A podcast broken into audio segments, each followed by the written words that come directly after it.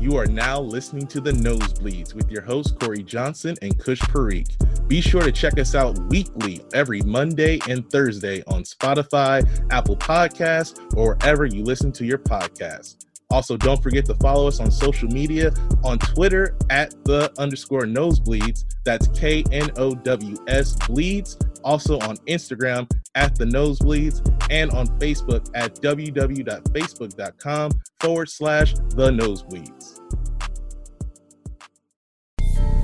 Face all your fears, then get at me. Get so many donuts on them back streets. Sit so high in the nosebleeds. Feel like I can fly. Yo, what up, everybody? Welcome back to the Knowsbleeds podcast. That's K N O W S Bleeds. It's your boy. You already know it's me, Kush Parikh, and it's with my co-host, Mr. Cory Johnson. Cory, how are you doing? So tired, but I'm so glad to be back on the knowsbleeds. It's been a hell of a week, nonstop working every single morning, waking up five, sometimes 4 a.m. but mm-hmm. it's just been it's just been hectic. So I'm just just glad to be talking sports again, especially now that uh, baseball is officially underway. Yeah, we're gonna be talking a lot, a lot about baseball today. But let's start off with on this day, July 24th. Happy birthday, Barry Bonds! It's his 56th birthday. A little bit about Barry Bonds. This is gonna be taking me a while because this man's resume is just insane. Played 22 years in the majors from the age of 21 to 42. He played with the Pirates and the Giants. And in his 22 years, he accomplished seven MVPs, the most in MLB history, 14 All Stars, eight Gold Gloves, Silver Slugger Awards, three Hank Aaron Awards, is a part of the 40 40 Club, which is 40 home runs and 40 steals, is first among position players in wins above replacement, first in all time home runs, the most home runs in a single season, batted just under 300 at 298, batted just below 2,000 RBIs with 1,996, hit 2,935 hits, and stole 514 stolen bases. So, I mean, with all that given, where does Barry Bonds rank among your best players of all time, Cory? Uh, he's definitely up there. Uh, I haven't really been like I'm not like a like a savant when it comes to or a historian when it comes to to baseball. So a lot of the players that I kind of like grew up or got to see at the tail end of their career, I kind of hold in perspective and high esteem, like guys like Barry Bonds, guys like Ken Griffey Jr., um, even even Sammy Sosa, if you go back and look at him, like he had like a hell of a career himself too. But as far as Barry Bond goes, uh, he's definitely a legend. Like even guys still in the majors today consider him a legend of the game. Like Christian Yelich credits Barry Bonds as to why he all of a sudden now has a lot more pop in his bat. And he said one year, like uh, in the offseason, Barry Bonds completely changed his perspective on his swing. And so when you have a, a guy like that who can make the impact not only years ago on the field, but now years later with young guys coming up and making names for themselves and trying to make you know stars of themselves. I think that just shows uh, how influential and how big of a player and how big of a name Barry Bonds is still to this day as far as the game of baseball is concerned. Yeah, and notice how when I went through his resume, I did not say Hall of Famer because yes, he's course. not in the Hall of Fame, even though he's put up all these numbers. And I think it's definitely because he has been caught with the use of steroids uh, while playing. So, I mean, a lot of traditional baseball fans and writers don't consider him the greatest of all time or don't consider him a Hall of Famer because he quote unquote cheated. So, I mean, I personally would still put him in the Hall of Fame I think he will eventually get there. I think it's just a matter of because time is not on his side, like as far as voting process goes. Because I think like you only get like a certain amount of like opportunities where on you can up. Yeah. So that's the only thing is whether or not you can more so get maybe some newer age writers and maybe some some some guys who uh are more so being a little bit more lenient yeah. as far as that goes but because when like he put up those numbers, there's, I mean, even if you cheat, part of it, even- yes, part of it, yes, is the is the help of steroids, but at the same time, he was already a, a, a freak of nature in itself. For sure, but not only that, it's like uh, there's been multiple players that have used steroids, and none have put up anything close to what Barry Bonds. That's what I mean. Did, So I mean, so- like he was a cheat code already, and then he just made himself even that much more of a cheat code. so Yeah, he really didn't need to use steroids. didn't need to, but- but at the time, it's like it, I just recall like with Lance Armstrong in a sport where pretty much everybody is doing it and everybody is using some sort of performance enhancer. He felt like if I don't use this, I'm gonna get left in the dust. And so you can maybe make the same case. I don't want to put words into the man's mouth, but at the same time, it's like you understand being in an environment where everybody is doing something that is wrong, but no one's saying anything or they're not getting caught up or they're not you know seeing any sort of uh, consequences for it. You're kind of in a situation where it's like i don't want to get left in the dust or i don't want somebody to pass me up or i don't want my numbers to not reflect what they should because i wasn't using a substance or i allowed other guys to pass me up in numbers because they were doing stuff that you know i wasn't. So, so it's all about competition at the end of the day.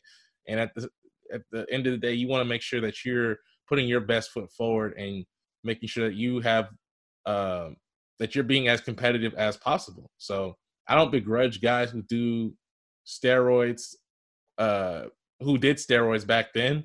Um i think now it's a little bit more different as far as like with the the different technology and the knowledge of medicine and the knowledge of being able to prevent you know certain injuries and things of that nature um players didn't have all that back then compared to now. And i think now steroids using it now seems like it, it, it garners on more so i lean more towards so it being cheating now versus it being cheating back then. I say that just because back then it felt like uh things were a lot different compared to they are now so i, I now if, if guys get caught up with steroids or guys get caught up using performance enhancers um i i just I, I don't I don't see the need for it for right now.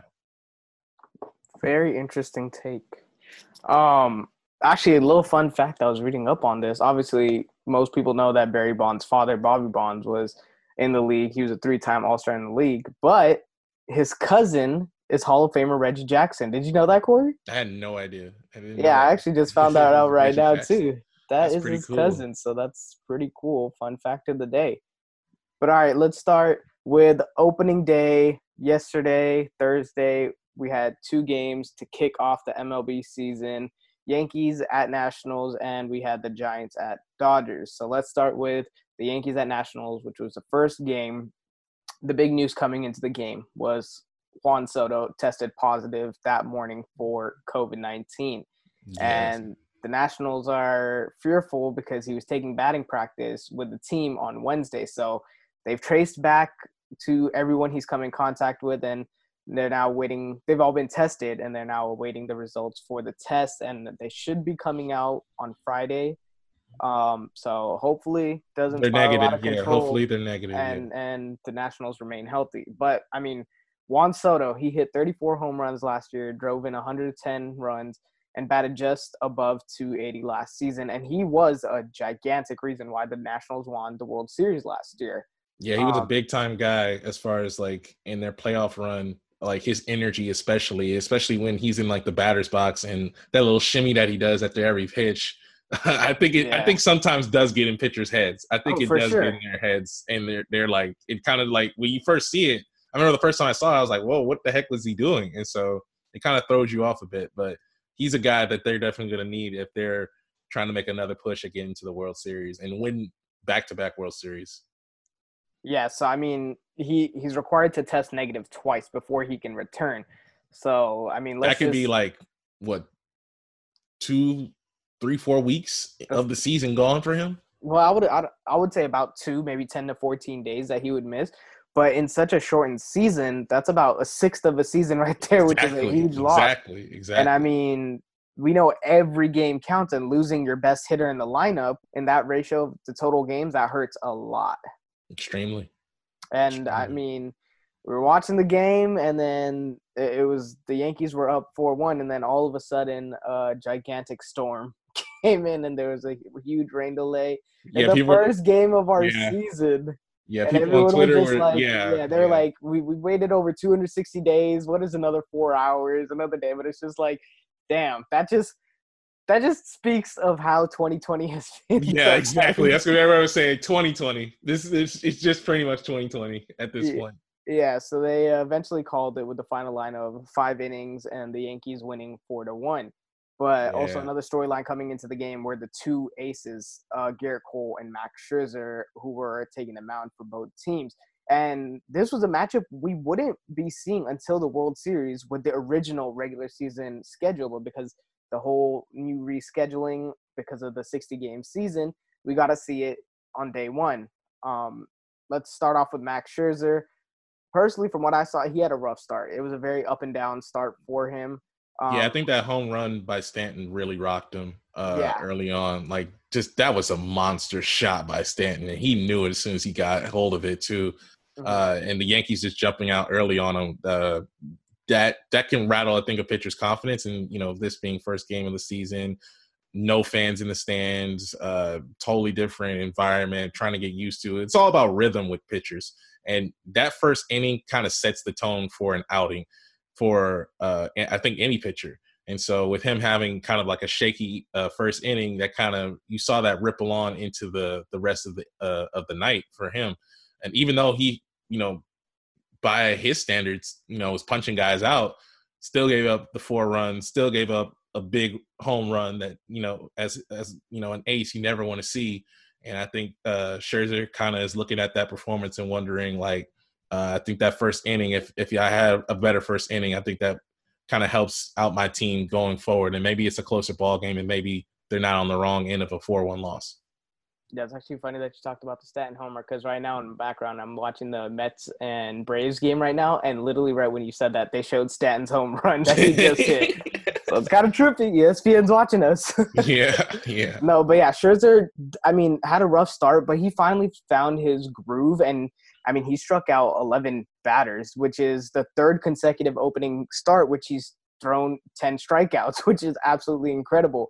But I mean, come the the fourth and fifth inning, he started to struggle. He started to walk batters. He was missing high. He was missing the strike zone a lot, I should say, and it wasn't even like borderline pitches. He was missing them by a good margin. So the rust was definitely there. But um, he he was done after. Obviously, he was done when the when the rain delay came. But let's go on to the other guy, Gerrit Cole. I mean, this guy just signed a gigantic contract for the Yankees after coming off a career year and I would even say a historic year for pitchers in general. And this guy made all Yankee fans take note that that contract was fully worth signing for. Eh, I mean, some Yankee fans would be like, "Well, I mean, it is only the first game, so we'll see how he does the whole season." But, I mean, to yeah, be so honest, the guy so the guy threw one So bad pitch the entire game. Oh yeah, bad that pitch, and yeah. that was that was to Adam Eaton his Adam Eaton, run. yep, and that was the only hit he gave up the entire game. Yeah, he had them. innings- He had he had he had them. Uh, in the words of Sam Darnold, he had the the national seeing ghost out there. They they couldn't hit nothing, couldn't touch him at all.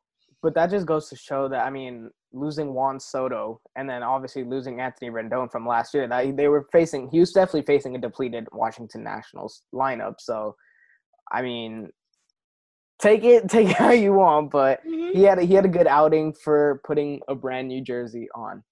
Oh but- yeah, most definitely. But I mean, a, a lot of the talks about the Yankees this season has been their health. And if the regular season had started on time, the Yankees would not be the Yankees because they would have been missing Giancarlo Stanton and Judge for a good, like for for the beginning of the season at least. But this whole hiatus like has helped them the Two most. months, yeah, like maybe like two months or so. This this hiatus has really really helped them, and we saw it last night because Stanton and Judge looked amazing. They had obviously an extended off season to get completely healthy, and they looked healthy and then some. They combined four for six and accounted for all four of the Yankees' runs. So I think the, the the scary thing is that when you have uh like my dad always used to tell me like there's a difference between uh having like a a, horse and a thoroughbred. Like you can have a nice horse. Like if you go to the track, you, you know you could distinguish the horse from the thoroughbred. The thoroughbreds, they just they just dominate and they get out uh, they get out the blocks and they are just fast as you don't know what. And so you got two thoroughbreds with Stanton and and Judge there, and those guys. Um, I think the scary thing is is that you didn't even need like Gleyber Torres to really get heavily involved in the offense. Um, uh, Gardner even, really wasn't. They didn't even have uh, DJ LeMahieu this first game. Yeah, yeah, yeah, exactly. He was like coming back from recovering from COVID. I mean, he's fully recovered. Yeah. He took BP and everything, but I think they wanted to give him an extra day off, just you know, to get back into. And I think that's that's what's kind of scary about the Yankees is just how versatile their their lineup and their roster is. Is that they can Insane. have so many different guys that can just pop, and we'll get into the other team that maybe can do the same thing in the in the second game that we saw uh, of opening day. Uh, but overall, yeah, they're, bo- they're bottom of the lineup. Their seven, eight, nine guys can all produce twenty plus home runs. They did it last year with Brett Gardner, Urshela, and Luke Voit. I mean, and I think in scary. a 60 game season, I think if you look for them to get like at least like maybe between 10, 15, that's that's pretty that's pretty tough to deal with. Yeah. It's pretty tough to deal with. So I mean, if Judge like if you see like Judge and Stanton hitting in like like maybe like the low three hundreds, and like I would probably assume like Stanton's probably going to hit mid two hundreds. And well, and Stanton probably good, get, not not only just from a baseball perspective, from but from a physical yeah aspect as well. He looked a lot leaner, and mm-hmm. and even the uh, commentators were noticing that as well. And we saw that with this first home run of his first at bat, going 460 feet, damn near. Yeah. So I mean, uh, overall, I just I just think that those guys are going to be very important for them. Like as far as we said uh, when we were making our predictions, um, the key for the Yankees is going to be health. If they stay healthy, is it's going to be very tough for any team to match them. Not saying no team can touch them. Not saying that at all. It's just they are the favorites for a reason. Because when they're healthy, it's hard to come up against that Yankees lineup when everybody is just on fire. When when you got Gerrit Cole doing his thing on the mound and you got Stanton and Judge in the lineup, it's, it's tough. It's and tough. We didn't even but, we didn't even see their strongest aspect of their team, which is their bullpen too. Right. Didn't need to. Didn't need exactly. to. They, they got the night off. So So yeah. All right, let's move on to our other game. We had the Giants at the Dodgers. There was a couple storylines coming into this game. The first one was the big one, which is Mookie Betts, the three hundred ninety-two million dollar man. Uh Betts and the Dodgers. yep.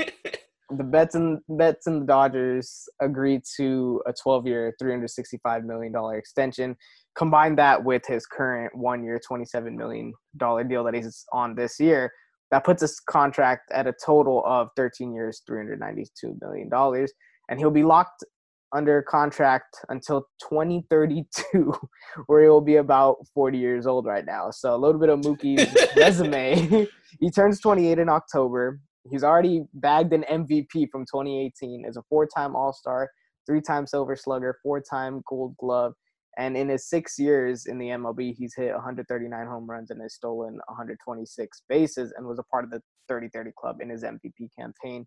I think he has like one of the best wars in uh, MLB, like uh, wins right, against replacement. I think through the past like four seasons, in the last four seasons, he's right behind Mike Trout. Yeah, so like when you talk about getting a really good asset, the Dodgers definitely made a, a good move as far as acquiring Mookie Betts the thing that I was more so concerned with was the other part of their trade was David Price, but he's not playing. So, but it's uh, not only and, that. The Red Sox. Uh, so David Price was supposed to make I think thirty-one million dollars a year, right. something like that. And in this trade, the Red Sox said we'll pay for half of his salary. So yeah, we'll it's, it's so looking like Dodgers a finesse. It's looking like a finesse right The Dodgers literally stole him from the Red Sox, and I mean, Red Sox fans tune out for a little bit right now, but you guys got finessed. Literally, yeah. I would say that Mookie Betts is the second best outfielder after Mike Trout right now. You would not be wrong if you look at like his resume and his stats. It's really hard to argue. At least just looking at American League wise, it's hard to argue that when you talk about an all-around player that can do it in the outfield with the bat, then yeah, I mean he was a Hale MVP for a reason uh, a couple years ago. So when he helped them get to help the Red Sox get to the World Series. So I don't know. It's just an interesting situation with the Red Sox, you know, trading him away, um, and that decision that they that came down with. Um, it all ended up coming through as far as I believe that he, I don't know if Mookie was satisfied with how he was being paid, how he was being paid, and so I don't know what the Red Sox were offering, but it's hard to to to when you look at what the Dodgers offered him, you wonder where how far off were the Red Sox in, in, in as far as offering uh anything was it at least anywhere near close because if it was close then you have to wonder maybe Mookie just wasn't that inclined to maybe want to stay in Boston. I think that was the biggest thing is that he wasn't inclined, but also I mean, if you're the Dodgers, you had arguably the best lineup in baseball already, and then you add this guy to it. Like you look at the firepower. Months the, their lineup last night was Muncy, Betts, Bellinger, Turner, Seager, Kike, Joc, Pollock, and Austin Barnes. And I mean, eight out of those nine hitters are capable of 20 plus home run game or a season in a regular 162 game season. But I think the biggest thing is that their team is going to look a lot different now because if you just gave Mookie this contract, you have a 23 year old who is making a name for himself, who won MVP last year, and Cody Bellinger, who's gonna probably ask for a contract of the same magnitude. And if that's the case, you're probably gonna have to say bye to Kershaw, who's a free agent in 2022. I'm gonna have to say bye to Kenley Jansen in 2022. He's a free agent, and then Justin Turner in 2021 is a free agent. But credit most- to the Dodgers though, because they're already moving. I don't want to say they're moving on from Kershaw, but they're already thinking about the future beyond Kershaw because they got you know a guy who we're gonna get into a little bit later in Dustin May.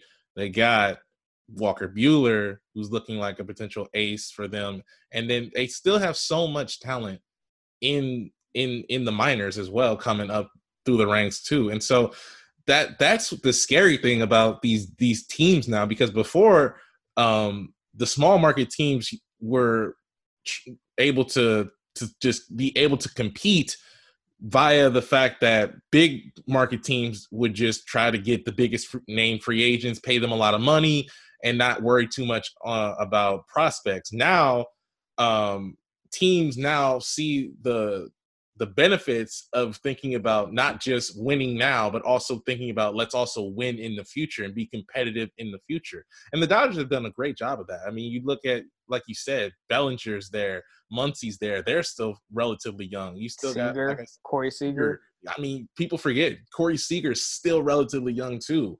I mean, the only thing is that you know you just worry about the injury history, but it's no problem. They got a potential rookie of the year candidate in Lentz as a shortstop as well. So it, it, it's just crazy how the Dodgers have so much talent and young talent as well at their disposal, and it's like you you look at all these other small market teams, they would probably love to have some of the young guys that the Dodgers have at their uh, in their in their in their system.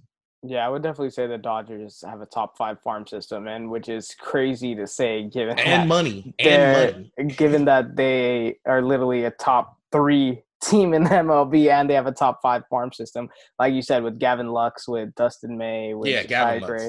So I mean, they they got it, and I mean, Cody Bellinger is also still in arbitration until 2024, so he still has some time. But I mean, damn, they got Mookie Betts. So it's, it's, it's insane.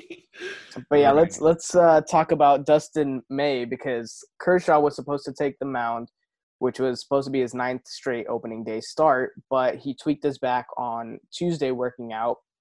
On Wednesday, he felt better, so the Dodgers and him both said, "Okay, Thursday's a go to start." And then come Thursday, he said he wasn't feeling as good, and uh, Dustin May was optioned he wasn't going to make the 30 man roster, but they recalled him up to get the opening day start. And boy, did he do good. I mean, first of all, this guy is 22 years old, which was the youngest and the first Dodgers rookie since eight, 1983 to be named opening day starter. And in 1983, it was Fernando Valenzuela. So that's some good company to be with. Um, and he was the 23rd best prospect in MLB pipeline. And boy, this dude's pitching he had a two seam fastball or slider that was hitting about 97 to 100 miles an hour with crazy movement on it. It was absolutely insane. And, and the fact for, that he's going toe to toe against a guy who's like, let's you know, he's he he at one point I thought he was like one of the best and Johnny Cueto. I mean, I mean he looked amazing last night too. He was he's been pretty good. So I mean, the fact that he was keeping pace and keeping the the Giants at bay, and that this game wasn't. You look at the the score and you think like, oh wow, the Dodgers just just killed the Giants. And it was like it only took one inning for for this game to go from being neck and neck and close as can be to all of a sudden it's just like done. It's game over. Next on to on to game two.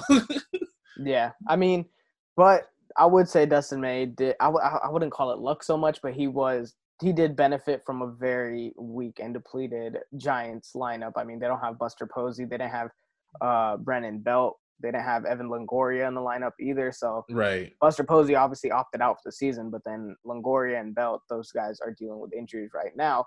But still, he looked great. He allowed seven hits, four strikeouts, in four and one thirds inning, and only allowed one run.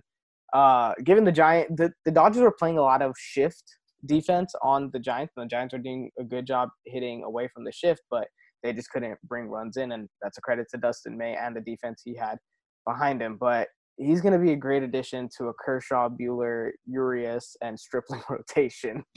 and uh, down there, the they, they, were trying to get rid of Stripling too, mm-hmm. but they were able to still retain him. And so you still now, and now with Price now no longer, you know, opting out, now Stripling is able to be on your pitching staff. So yeah. like, it's just it's just amazing how things work out when like you know Price not able to go. Now Stripling's there.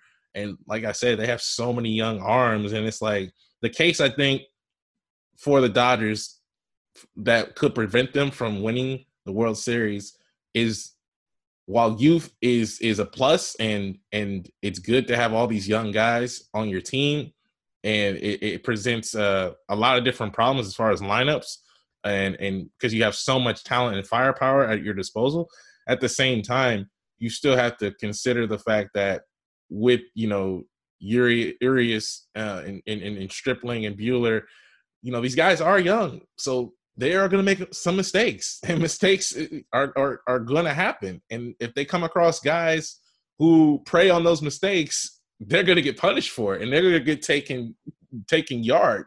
So I mean, I think Urias, the fact that he has kind of been up and down, and uh, he's he's had like you know his struggles in the past. I think that's good for him because he remembers what it was like getting that that call you know to be sent down and stuff like that. So that kind of could be ringing in the back of his head. But overall, uh, just talking about the Dodgers' firepower, who would have thought like game one that it would have been Kike Hernandez who would have stole the show mm-hmm. out of mm-hmm. all guys? You know, everybody well, kind of expected Mookie Betts. yeah, that, everybody that goes to show that how crazy this lineup is and this Dodger team is. Yeah. Because even when they brought in their bullpen, they were still solid with Caleb Ferguson and uh Kolarek as well too. So I mean the Dodgers look good. But and but with the Giants, I mean, they had their brand new manager in Gabe Kapler, who mm-hmm. is the first year and and previously was a manager for the Phillies for two seasons and the Giants were, looked like they were doing an amazing job for how depleted their team was. Right. But like you said, once their once Cueto went out and the bullpen came in, it was just game over. It was lights out. it was lights out. Yeah, and so. I think the biggest thing in a, a, part of the opening day was the whole Black Lives Matter movement uh, across the league. Uh, both games they had players holding a black rope to signify unity and took a knee together. Some players in the Giants and Dodgers game took a knee during the national anthem, and the Black Lives Matter and the MLB logo was stenciled onto the mound on both games. And I think more teams are going to be doing that uh, this season. Yeah, yeah. Uh, even uh, Mookie Betts was one of the players who uh, was uh, taking a knee uh, in support of uh, Black Lives Matter, and it was interesting that Aaron Judge uh, said about how like the Yankees as a team had decided prior to the game, like as a team, we're going to do this. And I think I like that more. And I get like everybody is different and everybody has their own beliefs and everybody, you know, you're your own man. You, you know, do do what you want. But I, I think that because I was told, I remember, you know, being on a team and my coach was like, if you're going to do something, make sure you do it as a team. Because it just looks, to me, it does, I don't want to say it looks weird, but it looks better if the whole team is doing it versus like maybe like one or two guys or like you know a few or a handful of guys are doing it and it's not to say that like if you don't do it then you're not in support or if you don't do it then you know a finger should be pointed at you or shame should be cast upon you. But if you're going to do something, I think as a team, you should all decide like, hey, this is what we're doing.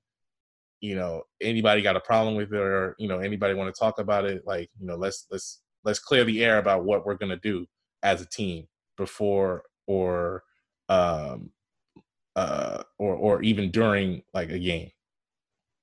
Yeah, for sure. And another big storyline coming into opening day was obviously the no fans in the crowd, and boy, did it feel weird watching a game with no yeah. fans and the artificial yeah, noises. And there was like uh, some audio like tweaks where it would just be strictly the broadcaster. Then you'd randomly hear the inside the stadium like sounds and PA and all that stuff, and you just hear like a crowd roaring, and it's just like. Eh, but it'd be like a wide shot of the entire stadium with no fans, but you hear a crowd roaring. It's just like this is very yeah, this is weird. This is weird. it sounds off. And then it's crazy because this was like opening day. and You got the Nationals, the defending World Series champions, who like they get to raise up like the flag, you know, symbolizing that they that they're coming off the World Series championship. But it's like and their first don't even get to that too. Yeah, exactly. Don't even get to to celebrate it in front of the fans. They just like, wow, this is kind of awkward.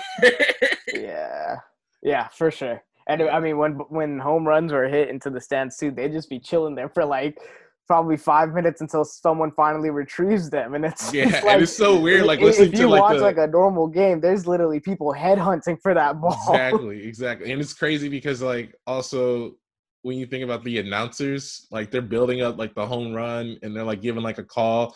Like I was watching the highlights and I uh you get to uh see for like the Yankees uh Nationals when Stanton hits the home run uh, and the announcers like talking about it is high, it is far, it is gone, and I'm like, that was I'm just looking around like, okay, all right, yeah. uh, the hype for that's kind of like depleted, but okay, yeah. cool.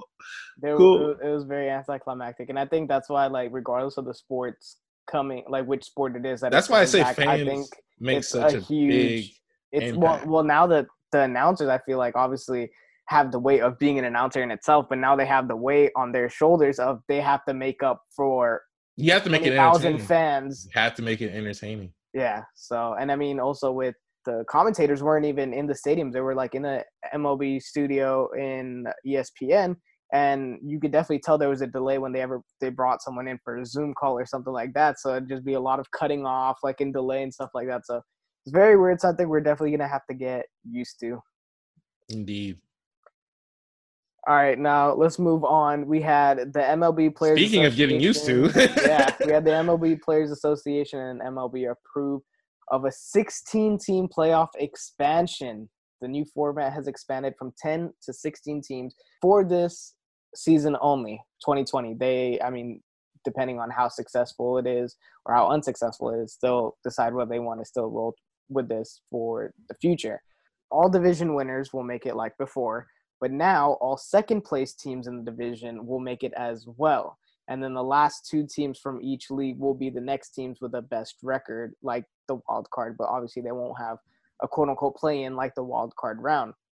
And then the the first round will be all four game or sorry, all the first round of all four series in the league will be a three game series and all those games will be played at the higher seeds home field. So it's no going back and forth.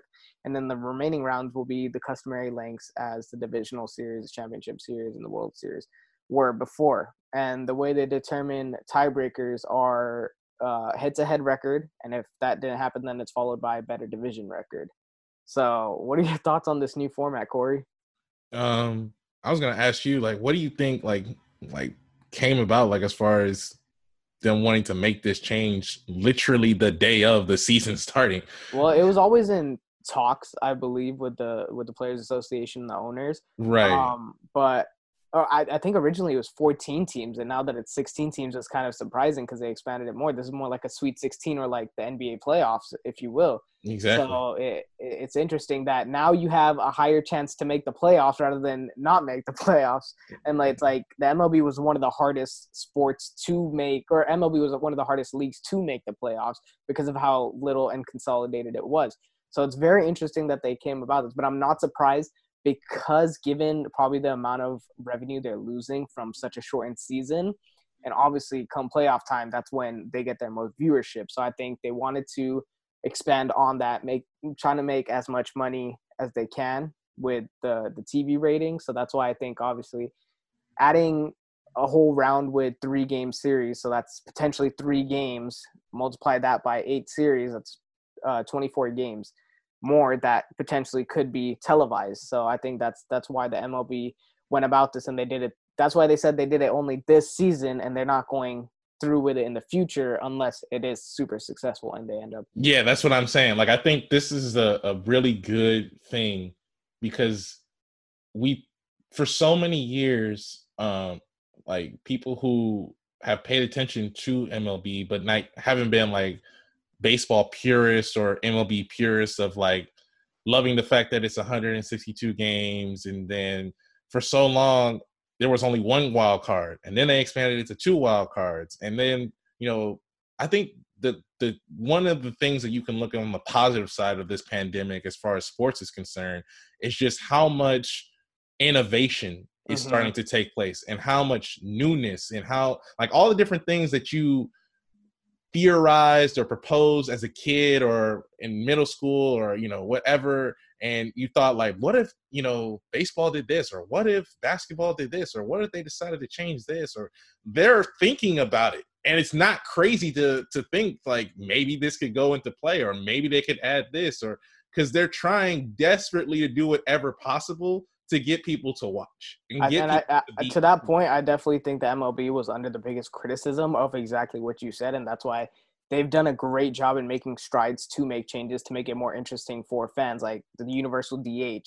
the starting uh, runner on second base for extra innings, the the expanded playoffs now. So I think it's definitely something to engage in the fans more. And I think so far all their moves that they have done have been positives for for me, who is baseball is not my number one sport, but I obviously still watch it. So it makes the game obviously more interesting for me. So I'm I'm glad that baseball did this. Yeah, yeah. And I think when you think about it, uh it it adds on to the uh now it gives hope to teams who maybe going into the season were thinking like, well, I mean, we're assuming like if you're like the Padres or uh you know, a team outside of the Dodgers in the NOS, maybe you weren't thinking like we're gonna make it to the postseason. But now with it expanding, you kind of think like, hey, we got a shot. Mm-hmm. It's just it's not outside of the the realm of possibility that we just have to depend on trying to get a wild card.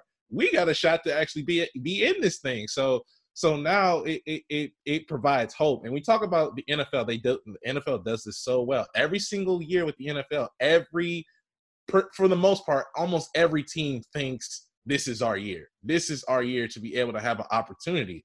And so I'm like, why not take this opportunity with baseball to give hope to every single fan out there that, like, hey, maybe your team could get to the playoffs this year. It's not that it wouldn't be that shocking. So um, I think this is a great thing. I think this is something that if it if it's successful, like you said, could have a ripple effect. I would I don't know how they could, you know, maybe integrate it with the the the current uh, with the regular normal playoff format. But if they were able to to get it down to where you can maybe have a, an expanded 16 team playoff for a consistent like re- a regular basis, I, I'm all for it because more games. You have more opportunity to see different players that you normally wouldn't watch because when it's the playoffs, it's a national stage. It's an opportunity for anybody to become a star because like you said, like with the Sweet 16, mentioning with uh, the NCAA tournament, the NCAA tournament, the greatness about the tournament is that when a team pops off, you get to learn about different schools you never even heard of, players you never even heard of, guys who this might be their last go of playing team oriented basketball. So this is a good opportunity for MLB to shine a light not only on making money, but shine a light on their game because not everybody knows about every single star player in their sport, which is a travesty in itself. But now this gives opportunity to give the casual fans the opportunity to see all the stars across the league if they are able to to get to the postseason.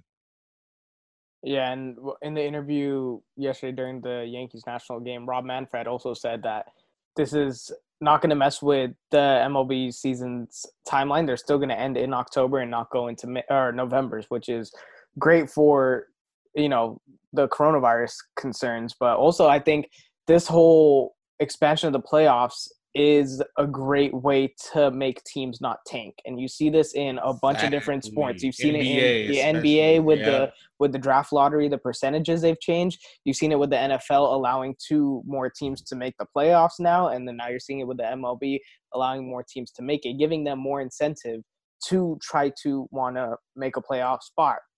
But there is the whole other side of the story where a lot of traditionalists, I was talking with one of my really good friends who's a diehard Dodgers fan, and he was saying that I'm more of a traditionalist, and I do not like this rule at all because I'm the I'm a Dodgers, and you have the number one seed. Instead of potentially, you know, playing um maybe maybe the the Diamondbacks, let's say, who who might have gotten that last wild card spot, or who wins the wild card and they would play.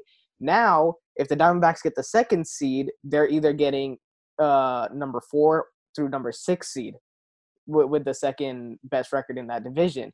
And right. now, as the number one seed for the Dodgers, you may be caught playing someone like the Reds, someone like the Brewers, someone like the Cubs, which Maybe is now the, a lot yeah, like a team for, from the NL East, like yeah. So that's what I'm saying. It's like it's a lot tougher because it it kind of shifts the whole. Like you could have been playing your the second team in your division, which is a lot weaker than maybe the third or fourth team in another division, which is insane. I get it. I get it. That's frustrating. I get yeah. it. But then again, if you are victorious and you come through and you end up winning it, uh, I, I don't know. I, I understand like the matchup perspective of uh of wanting to to be rewarded for all your hard work in the in the regular season and and, and get a, a quote unquote weaker opponent. But at the end of the day, I, I think in the playoffs, you you you should be focused on trying to just take care of whoever you come up against. Like uh, I remember one year, I think in the NBA, I think it was like either like the Spurs or somebody purposefully. They won't admit this. They won't say like you know they lost on purpose, but they made sure that they it was getting later on in the season and they were looking at the standings. They were like, "Yo, we don't want to have to face off against the Grizzlies, so let's just lose one of these games real quick so that way we can drop in the standings and not have to play them. So I, I get it, I get it, but that's strategic and and that's mm-hmm. that's that's gamesmanship and understanding. Like, look, we don't want to have to face up against this matchup. So maybe later on in the season, maybe you have to figure out and you have to look at like, okay, if we if we come in this position, then we have to play this team. You know, but if you if you're worried about that, if you're worried about like trying to figure out like, oh, I, I don't want to have to play these guys in the first round because they could beat us, then, then then are you trying to win? Because I mean, at the end of the day, I would rather face, I would rather face like you know tough opponents in competition, because then it shows like, look, we beat all these different teams, and you could have a case where like whoever comes out at the end of this winning the World Series could potentially claim yes, this was a shortened season. Yeah, we didn't play 162 games. Yeah, we didn't have an All Star game, and we didn't have like you know all the the, the regular things of a, re- of a normal season. But damn, we went through all these different uh, uh, opponents, and we went through all these different teams. Yo, this is a legitimate World Series. I don't care what anybody says. This is a legitimate World Series, regardless of it being shortened or not. This is a legitimate. Some you could even argue it's tougher to win now than ever before. Yeah, I, I, I could definitely see that. Also, an, another argument my friend was saying is that, um, you know, the last month of baseball is when we see the most competitive baseball because everyone is trying to fight for those wild card spots. There's only two of them, and you still have what? There's 15 teams in each league, top three make the Mm-hmm. playoffs. So I mean, you still have 12 more teams that are fighting for those last two wild card spots, and, and normally it comes down to maybe about six teams. So you're like on all high alert that last month of uh, baseball. But I, I think that's still there right now because now it's. I mean, you may have more of a lock for making the playoffs, but it definitely has the seeding matters. Yeah, like you said, like we were just talking about. It's Yeah. like maybe you don't want to come up against the the let's say the American League, you don't want to come up against the Astros or the Yankees in the first round. So maybe it's like, hey, we want to get us a, a better matchup. So let, Mhm. maybe let's take the foot off the gas pedal a little bit. so, but Yeah. yeah. I think it's just gonna be fun either way. Because I like the element of that wild card. Like I know people like hate the fact like, oh, we played like all this time, uh, 160 something games, and then uh the wild card plays only one game to decide who moves on. But I like that because it's like, look, you had so much time to not be in this position. So it is what it is. But I, I like the expansion of this playoff format because, like I said, you get more bang for your buck in my in my opinion. Yeah, for sure. Well, it's going to be interesting because we have a lot of the traditional traditionalists versus the new fans coming in. So it's interesting. But let's move on. We got news that the Blue Jays will be playing in Buffalo at Sahlen Field, the home of their the team's AAA affiliate, the Buffalo Bison. So I mean, that's finally they found a stadium, and it's kind of funny because the Buffalo Bisons and the Buffalo Bills it's very similar. So now you have the Blue Jays. But um, yeah, this is after the Toronto team was denied by Canada to have their home games at Rogers Center due to the multiple cross-border travels for the team's away games. I can Corey, only imagine thoughts? what those tailgates are going to look like. oh yeah, they're gonna be doing the- those tailgates would be crazy if you could be able to be jumping off the top rope on those tables. exactly, exactly. Oh man, that's that's literally all I think. When I think of Buffalo sports, that's what I be thinking. This the tailgates are crazy. That's I it. mean, you don't think about the Sabres, and I think that's all they have mm. over there. Nah, nah. But yeah, as far as like Buffalo, you think like, yo, they're crazy as far as their tailgating and their sports go. But overall, I think it's going to be a good thing that the the Blue Jays are going to be able to at least be able to play, not have to share a stadium. You know what I mean? Because I thought that, because like you said, like you were saying, like how's that going to work if they have a game and then the other team has a game on the same days? It would be kind of like yeah, a conflict of interest. Yeah. So I mean, it kind of sucks that it's not as you know high tech as a major league stadium, so they won't get like the full uh, loud crowd crowd noises or whatever the case may be. But it's also AAA stadiums. Like it's not like they're smaller stadiums; they're still major league size stadiums as well too. So it's going to be interesting. And I mean, you don't have to worry about the fans either. If fans come into the into the equation, then you may have to find a new stadium. But you know, Yeah. I, I don't think that's going to happen. I don't think that's going to be happening because it's like shortened season. If this was like if they were still going for like the the traditional maybe like 162 or if it was like 100 games, maybe possibly, but I doubt it. Yeah. All right, let's get into our MLB award predictions with the season starting. Oh, here we start go. This off. So by the end of the season, we'll make an episode where we can look back and see whether we were accurate or we were completely off, which is happens more than often, unfortunately. But let's start off with the AL MVP.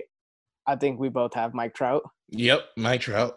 I mean, he recently came out and said that he is playing this season after initially being hesitant about playing due to him and his wife's firstborn expected to be born on August 3rd. So, I mean, after saying that he's playing and the way he's been swinging the bat at summer camp, I've been watching the inter squad games.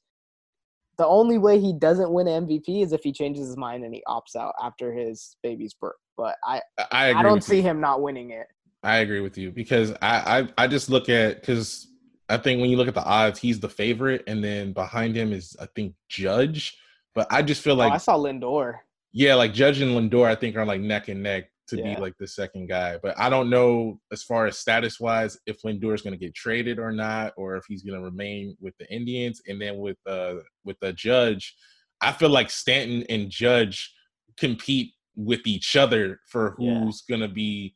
It's like it reminds me of like when uh, KD was back with the Warriors, and like it was hard for me to pick for him to be like regular season MVP because I'm like he has like Steph, Clay, and like all these different guys there. It's, kind of like it's kind of hard for me to just like think like KD or Steph are going to get the regular season MVP because I think they're going to cancel each other out. And I think the same thing is going to happen with the with the Yankees is that Judge and Stanton they pretty much kind of cancel each other out. As far I have Stanton as a dark horse MVP. I wouldn't be I wouldn't be totally shocked because let's face it, as you if, if you look at his since he signed with the Yankees, he hasn't really lived up to that hype. That's just because he hasn't been help, healthy. Though. Right, right. I get you, but you know how fick, how finicky and, and fickle Yankees fans can be. Yeah. so I mean, they booed the guy in his first season after he struck out like I think was it like seven consecutive games or something like that. Like it was crazy. So he need if anybody's like I don't want to say this is a make or break year for him, but this is a year where Yankee fans are expecting him to finally show like, hey, are you are you this is Giancarlo Stanton, like come on, like need you to start playing like it. Well, I mean, he proved it to them game one. Yeah. But back to the Just Angels. Need 50, I mean, 59 more in the playoffs. Back to the Angels lineup. I mean, they're so stacked, and like you cannot afford not to pitch to Mike Trout because last season at the beginning, they weren't pitching to Mike Trout. He had an on base percentage close to 500 because pitchers just didn't want to pitch him and he'd just be patient. And because they knew the pitchers or the hitters behind him wouldn't bring him in all the time until Ohtani came back and was healthy, then they started pitching more and more to Mike Trout. But I mean, this year with Rendon, Ohtani, and La Stella batting behind him, if they don't pitch him, the guys behind him will, will make him pay. So they have to pitch to Mike Trout. And if he wins this season, it'll be his fourth MVP. The only other player in MLB history to win four or more is Barry Bonds, like we said at the top of the show.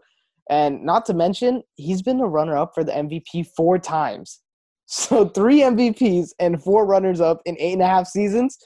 Not too shabby, I would say. not too shabby at all. All right, NL MVP. Who do you have, Corey? I'm going with the guy over in ATL, Ronald Acuna Jr. Who's, actually, who's batting right now. Okay, this is getting scary. He's literally batting right now after talking about him, and he just struck out. but nah, I, I, think I think he this is a big year for him because in the NL East, in a division like maybe outside the, the NL Central, that's one of the toughest divisions right now. Uh, he's got to be on his A game, and I think the only way that the Braves uh, kind of get into the postseason because I mean we mentioned it like Markakis Markakis opted out and uh, I think Puig like, isn't there anymore. Yeah, Puig not there, and also Freddie Freeman not in the mix either. So it's Freddie it's, Freeman's it's, playing. He's playing. Oh yeah, oh yeah, okay. But maybe potentially he could still opt out at any point. So you yeah. never really know because you know he did get COVID. So I think with him being 22 years old, Insane. it's going to be a lot of pressure on his shoulders, but he's got to perform. And coming off of last season, I, I, would say like he wants to, and I I would say he he he's expected to really just to go off this year. He's one of those guys that I'm really eh, looking forward to seeing have like a crazy just video game type numbers year.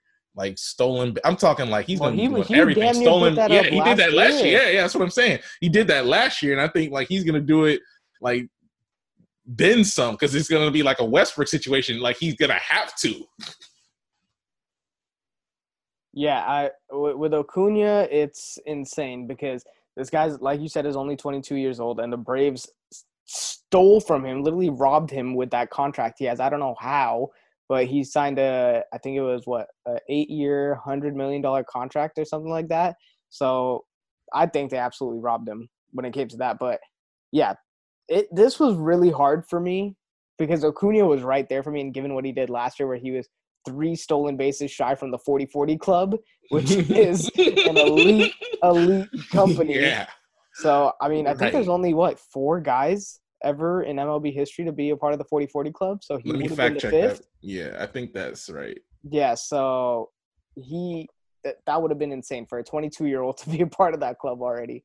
But my NL MVP, I'm going to go with Christian Yelich. I mean, if healthy last season, I truly believe that he would have been the MVP last year, but it also would have been very close, not a knock to Bellinger's season at all. But he had a better batting average, better OPS, and only three less home runs than Cody Bellinger did last season in 26 less games. So I I have no idea what the hell happened from Miami to Milwaukee. I don't know. I'm telling you, man, it was Barry Bonds. He, he said Barry Bonds But- but helped change Barry- Did Barry Bonds tell him the juice or what? I don't know. I don't know. I don't know. Because Yelich all of a sudden, yo, yeah, I agree. Yelich popped off, and we saw it last year. Like him and Cody Bellinger were neck and neck the entire season. Oh yeah, Um, and uh, but Yelich, oh my God, he in the last nine months of the regular season, he hasn't had an OPS of under 935. I feel like that's all I need to say. yeah, That yeah. that's really all I need to say. That's how incredible Yelich is, and I think this year, I mean, he has guys to help him out with uh, Keston Hiura now. So we'll definitely see how Yelich does, but I have him as my MVP. Let's go Yeah. to AL. And just and just before go we get into the next topic, uh, you were right. Only four guys have been a part of the 40-40 club. Jose Canseco, 1988, Barry Bonds, 1996, Alex Rodriguez, 1998, and Alfonso Soriano, 2006. Damn, I haven't heard that name in forever. I know, right? I know. Alfonso Soriano getting mentioned on the pod. That- Shout out to Cubs Alfonso. team- I know, right? They should have made yo, yo, yo. I don't know how they didn't win a World Series, but I don't- yeah, I don't know it, how, it was. Yeah, so he was almost a fifth player at 22 years old. Absolutely insane. But all right, let's move on to AL Cy Young. I have Gerrit Cole. Who do you have, Corey? I got Gerrit Cole too. I think that he's. I think him. bring- I I was apprehensive at the contract. I'm always apprehensive when I see like big, crazy, you know, contracts on just one guy. But I don't I blame think- you because more often than not, they It don't doesn't work. pan- it doesn't- it doesn't work well. But but but I think with it being different because he's a pitcher, the only thing you have to worry about, and I mean it's pretty much with any athlete, but it's it's injury, and it, it's just like making sure you don't overuse him or that you're smart with how you use him, pretty much. Uh, and I think his impact is going to show for itself uh, as far as right now, maybe outside of Scherzer and I, I would say like you you could argue he's top three. I would say top three. I would say Yeah. top three. So I mean, it's kind of hard for me to like to look outside of anybody, you know, AL wise. I would even say he's one B. I would Yeah, put I would put Degrom at one A and yeah, Gerrit Cole at one B. yeah. Just because, given Oh. of the career of the season he was coming off of last year, I mean, somehow he didn't win the Cy Young, but that's because he lost it to his teammate Justin Verlander last year. Right, But, right. I mean, the the the contract they signed him to was well worth it. I mean, the guy was insane last year. I mean, had over 300 strikeouts, under 2.5 ERA. I mean, it was I think won 20 games as well too. So Yeah, I was mean, feeling.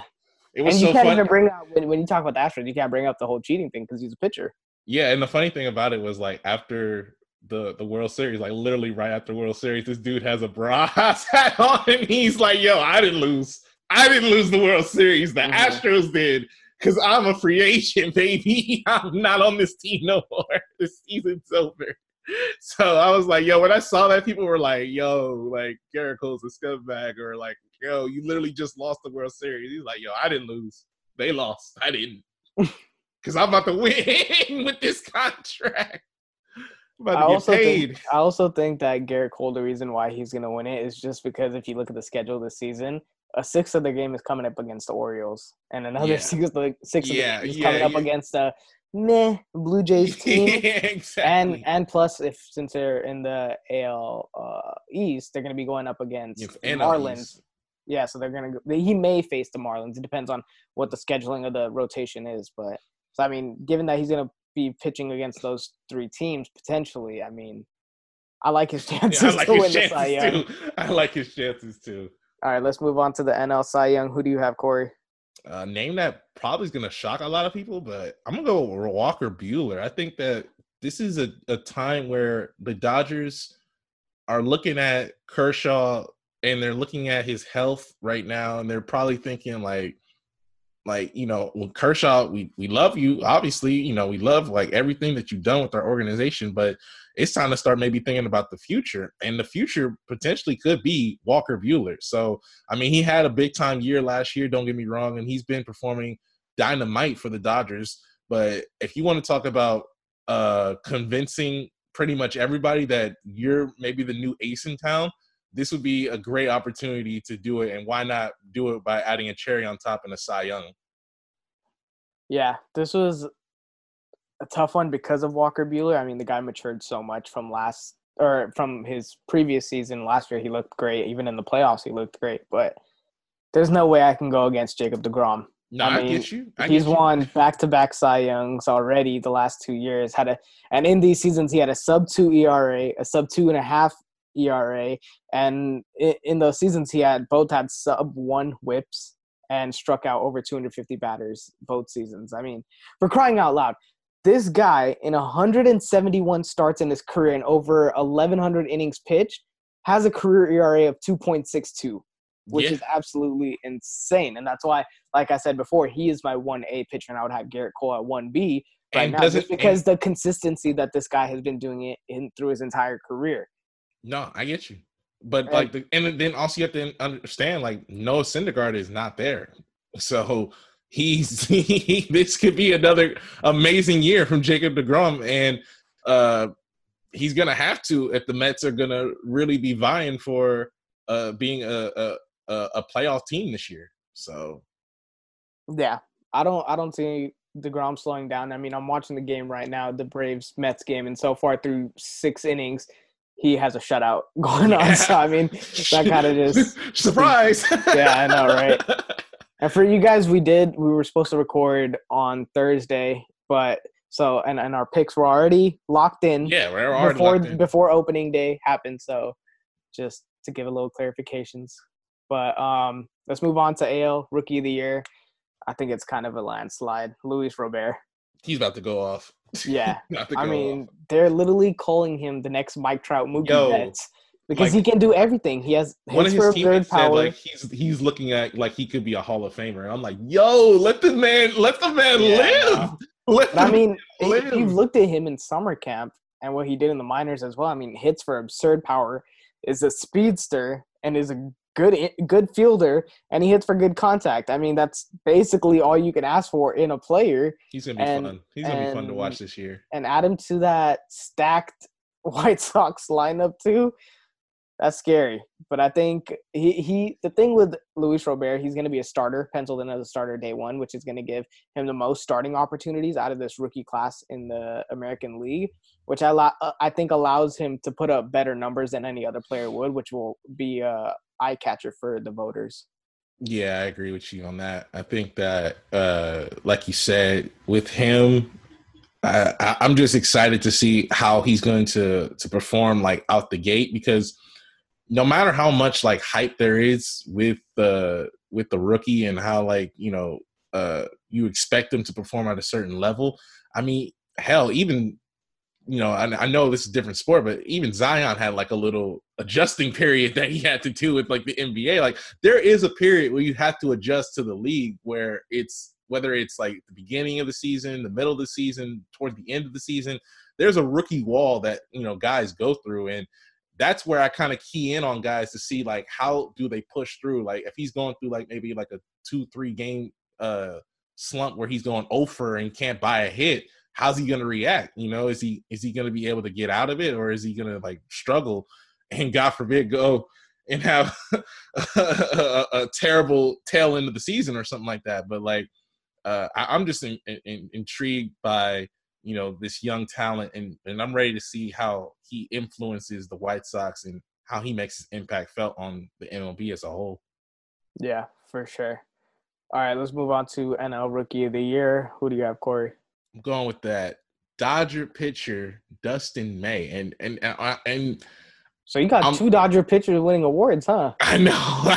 it's funny enough because I feel like the Dodgers are gonna have a great regular season this year, but I feel is like it, is it is it because all the Dodger fans came at us for not picking them? No, it has, no, no, no, no. They did come for us though. they God, did. they did come for us when they saw our post on uh, on IG about our, our, our who we have winning uh the World Series. They were like, "Where's the Dodgers?"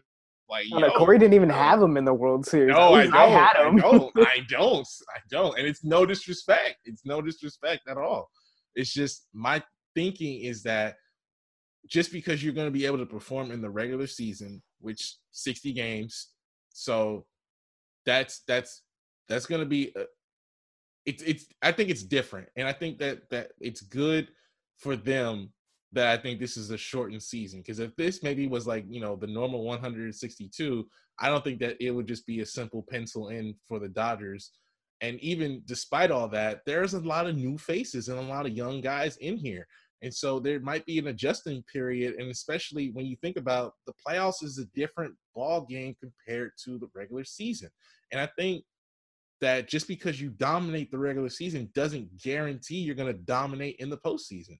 So I think that the Dodgers are going to have a hell of a of a regular season, and I think that their pitching staff has a great ample opportunity to win some awards. And I think Dustin May is really I was impressed with what he did um, last year and the, uh, the few opportunities that he was able to get. And I think now, like like I like I said, like the Dodgers are going to be very careful with Kershaw. They're going to be very careful with Kershaw because they, they might even have this man uh, on, some low management this year. to be honest with you, to steal like from Kawhi, like they might have Kershaw on low management. To be honest with you, and I don't blame them because you don't want to to to play with that back. And and the man's back, it's no wonder the man's back has been hurting. He's been carrying the pitching staff for so long. now he can be relieved that he has a Walker Buehler, that he has a Dustin May, and he has like so many different young guys to be able to come in there to where it's like, whew, he can finally breathe and allow these guys to to to now be the new arms of the rotation. And so I think like this is going to be ample opportunity for these young cats to come in and show what they got. So I'm going with rookie of the year, Dustin May. Yeah, I think Kershaw, he's already on the 10 day DL. So he's going to, he missed obviously opening day start, and I think he's going to miss one more start. Mm-hmm. But yeah, like you said, I could see potentially the quote unquote load management happening. And I don't blame him. I don't blame him at all. All right, NL Rookie of the Year. I have the Japanese Shogo Akiyama coming over from Japan with the Cincinnati Reds. I was going to choose Gavin Lux, but when he got optioned to the minors, it was kind of hard for me because Akiyama's going to start day one. He's going to hit leadoff for the Reds. So I think with, I mean, also with the way Kike Hernandez was hitting last night, I don't see them not having any faith in him and possibly bringing up Gavin Lux. I mean, Corey Seager looked good last night as well too. So I think that middle of the infield is chilling with uh, whether it's Turner, Seager, or Kike Hernandez. So I don't see Gavin Lux getting a lot, a lot of playing time this season. Maybe, maybe in the latter part, but maybe not in, initially. But um, Akiyama, I mean, he's coming over from the Japanese league, where in the last three seasons he's hit over 300 and he's hit 20 or more home runs. So I mean, he's proven he can play at a high level against good competition too. And I mean, with these stats, he played in the same league that Shohei Ohtani was playing in before he came over. That's and if you compare point. their stats, he's his stats are very similar to Shohei Ohtani's hitting stats. And we've seen how Shohei Ohtani is translated to the MLB coming from Japan. So didn't he win Rookie of the Year? Yeah, Shohei Ohtani won Rookie oh. of the Year. Uh, and uh, hey, hey, uh, so, some Yankee go. fans will be a little salty about that because they thought Gleyber Torres should have won it. I know, I know. But, but I mean, hey, Ohtani, Ohtani it did it with both as a pitcher. Yeah, that's what I mean. So, um, but the thing is, is Akiyama is 32 years old. But I mean, with this stack lineup, age ain't nothing but a number. Yeah. age ain't I mean, we've seen that with, with, especially with Japanese players. We've seen that with Ichiro. We've seen that with uh, Tanaka. We've seen that with, uh, I mean, multiple players coming over from Japan. So yeah. he he he's gonna hit for leadoff and he's gonna get on base. I think a good amount of times, especially since he was batting in like the 320s in Japan too. So I think the number or hitting at leadoff gives you more opportunities as a hitter. So I think that's going to be eye catching for voters as well. So I think that's going to help his case. Yeah, also the fact that he is a foreign talent and everybody loves mm-hmm. like the mm-hmm. new guy, especially because I, I don't know. I, I think it's something about like Americans or it's just something about like uh no, I think it's all sports. It's yeah, all I think in general, yeah, yeah, yeah. It's anywhere really. Like it's something about that new guy, especially if he's like from a different country because like you look at you look at the NFL, yeah. you look at Ezekiel Ansah coming over from Africa. right. One that is yeah, yeah. He isn't. He, yeah. was everyone was intrigued by him, and then in the NBA, you look at like Ricky Rubio, or you look at like the Milos Teodosic, or like Pascal the, Siakam, the, the, the Nikola Mirotic. But I'm saying like guys that didn't really pan out, right, like, right, that right, we right, expected right. them to, but they had all this high praise for coming over from these. Yeah, uh, I, me- I remember. I remember. uh somebody thought like uh Ricky Rubio was just gonna like tear up the NBA. I And thought he, I, don't- I don't know about Terra, but I thought he was to be an all. I thought he was gonna be solid. I thought because Yeah. they thought he was gonna be like the next like Steve Nash. Because I mean, if you looked at young Ricky, go back and look at young Ricky Rubio. Did he not look like a young Steve Nash or a young uh uh oh, I can't think of his name uh Pistol Pete Maravich. Oh, okay. Yeah. I mean, yeah, yeah, that's that's that's pretty much what people was looking at. They were like, "Yo, this about to be a, a, a the new Spanish Pistol Pete." Yeah. So I mean, yeah, and we've seen it in baseball with I mean, baseball given they have a way, way more people from foreign countries. Obviously you look at like the Cubans, the Dominicans all coming Venezuela, over. yeah. But but you look at like the Japanese players coming over, the Korean players coming over as well. It's Yeah. very, very intriguing to baseball fans. So I think Akiyama was the the best prospect coming over from the Eastern world. So we'll see. Let's move on to AL Manager of the Year. Who do you have, Cory? I'm going with hey, I'm all in with the White Sox. I mean, y'all look, y'all y'all might like I got them winning the division. I got them I got them winning a playoff series. Now, especially that the the the the, the playoffs have expanded. Oh, best for sure believe I got them winning at least a playoff series. So why not have them get the manager of the year? Rick Renteria. I'm thinking, yo, White Sox this year this is going to be a very good year for the White Sox, regardless how if they win a World Series or not. Be excited if you are a Chicago White Sox fan because you you you got so much to be excited for. Luis R- Robert. I mean, this team is going to be very intriguing to say the least. The only thing is that I need to see some results on the field because I mean, you got all this talent, all this potential. I you need- think they're gonna be like the Browns? They could possibly be like the Browns. Uh, I mean, Look amazing on paper, but The only thing is though they don't really have anybody who's been like all that talkative, like talking about talking too crazy. So it's not really like a Baker Mayfield type. well, I feel like you don't see that in baseball. in I know, I know, which would be crazy. I mean, don't get me wrong. I'm, I'm sure guys, you know, talk crazy like off the field or when the camera's not on. But uh as far as like in an interview to just just talk crazy like that, I, Yeah. I, I, it's rare that you see it. But I think yeah, White Sox are gonna be doing some some serious things this year, and so because I think this is gonna be that year where they show promise, and then next year is gonna be where they're considered one of the favorites. Yeah, my uh, AL manager rookie of the year, I'm gonna go with my Halos, Joe Maddon. I mean, first year coming over from the Cubbies. I think if he can finish the season with a top 10 to 15 pitching staff and a top five to 10 lineup, there's no reason why he shouldn't win this award.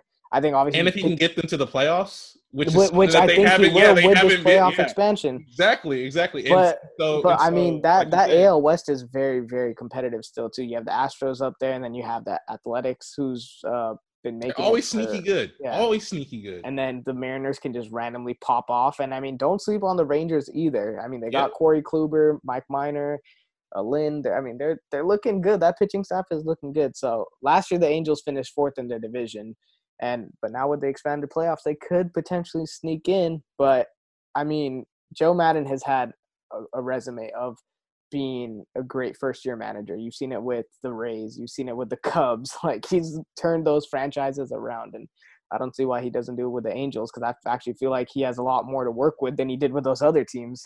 Yeah, and I'm rooting for Joe Maddon to be successful because it, it's been a minute since we've seen Mike Trout in the postseason. So I, I, I I he wanna see Mike Trout. swept. exactly. So I want to see the Yeah. Angels get to you know the postseason because it, it's a shame when your best guy or your star guy ain't making the playoffs, and you know the NBA and like the NFL like they have it so different to where like they're they're the the guy who was at least like the face of the league. You know, you know you, you could say like you know you know obviously Trout is considered the best player in the league, but at least the face of the league in like the NBA and the NFL is making it to the postseason. It's it's a travesty that Trout is arguably, without a doubt, considered by all intents and purposes, every writer, every casual fan, as the best player in the face of the MLB, but he can't even get to the postseason. So I think Well, that just speaks volume to how absolutely atrocious the Angels pitching staff has been Right. And I'm not- entire now- years. that's not to say it's like all on Trout or it's it's solely on him because baseball, you know, at the end of the day is a team sport. But but if Maddon is able to do that, then I, I'm I'm I'm a happy I'm a happy camper because I want to see what Mike Trout can do in the postseason because uh, I think the the it's way lineup. too long. I think the lineup won't be a problem for the Angels. It's obviously like I said. It's yeah, it's never been if- offense. It's never i- been if offense. it's if they even get top 15 and that's like that's like league average that's how bad their pitching staff is so even if they get top 15 i think that's a complete That's at least good win. enough to get into the that's a win for, for i think joe maddon and the angels so Yeah, and that's bullpen including because angels bullpen is ugh. that's a good point. You're right. If if Maddon, if if the if the Angels work and they can get into the postseason, then yeah, you're right. He's a and he's a friendly guy to the media, so he's definitely a face that the Mhm. writers would definitely want to to pencil in for that manager of the year for sure. yeah all right let's move on to nl manager of the year uh, i have david bell who do you have Yeah, I'm going David Bell Reds as well. Uh, I think this is going to be ex- a very exciting year for the Reds. Uh, just looking at, you know, we talked about them like so countlessly, like with their rotation, with their ballpark, with their their, their lineup. They're going to be a very, a very a team that you don't expect. Like when you just hear about you know teams around the league being good, it's like you don't instantly think Cincinnati Reds, but they're going to be a team that grows on uh, MLB fans as the season goes on. I think. Yeah. I think this is one of the more intriguing teams in the league to watch this season. I mean, and given how bad they were last year, they finished fourth in their division, and now that they're a dark horse to even win the title or the World Series. So, I mean, let's talk about a Cinderella story. But I mean, this this lineup is already bolstered. They and they added Castellanos, Moustakas, Akiyama, and then yeah, we talked about their rotation with Sonny Gray, Luis Castillo, Trevor Bauer, and they're in a tough division. That's the biggest thing, though. I mean, they're gonna have to go up against the Cards, the Brewers, the Cubs, Brewers, even the Pirates are not an easy out on some occasions. So. and then in the AL Central, they're gonna have to go up against the Twins, Indians, White and the Sox, White Sox. yeah, so yeah, exactly. It's so gonna be tough. I think if they win the division, the award will be Bell's to lose. it's his to lose. Yeah. exactly. But Yeah. even the if competition get- speaks for itself, even if they're second in the division, I still think he'll be in the conversation. has to be, has Yeah. to be. If you take a team from being one of the worst into the playoffs, has to be in the conversation for sure. Yeah, and I know for sure not a lot of teams are gonna want to see them in the playoffs either.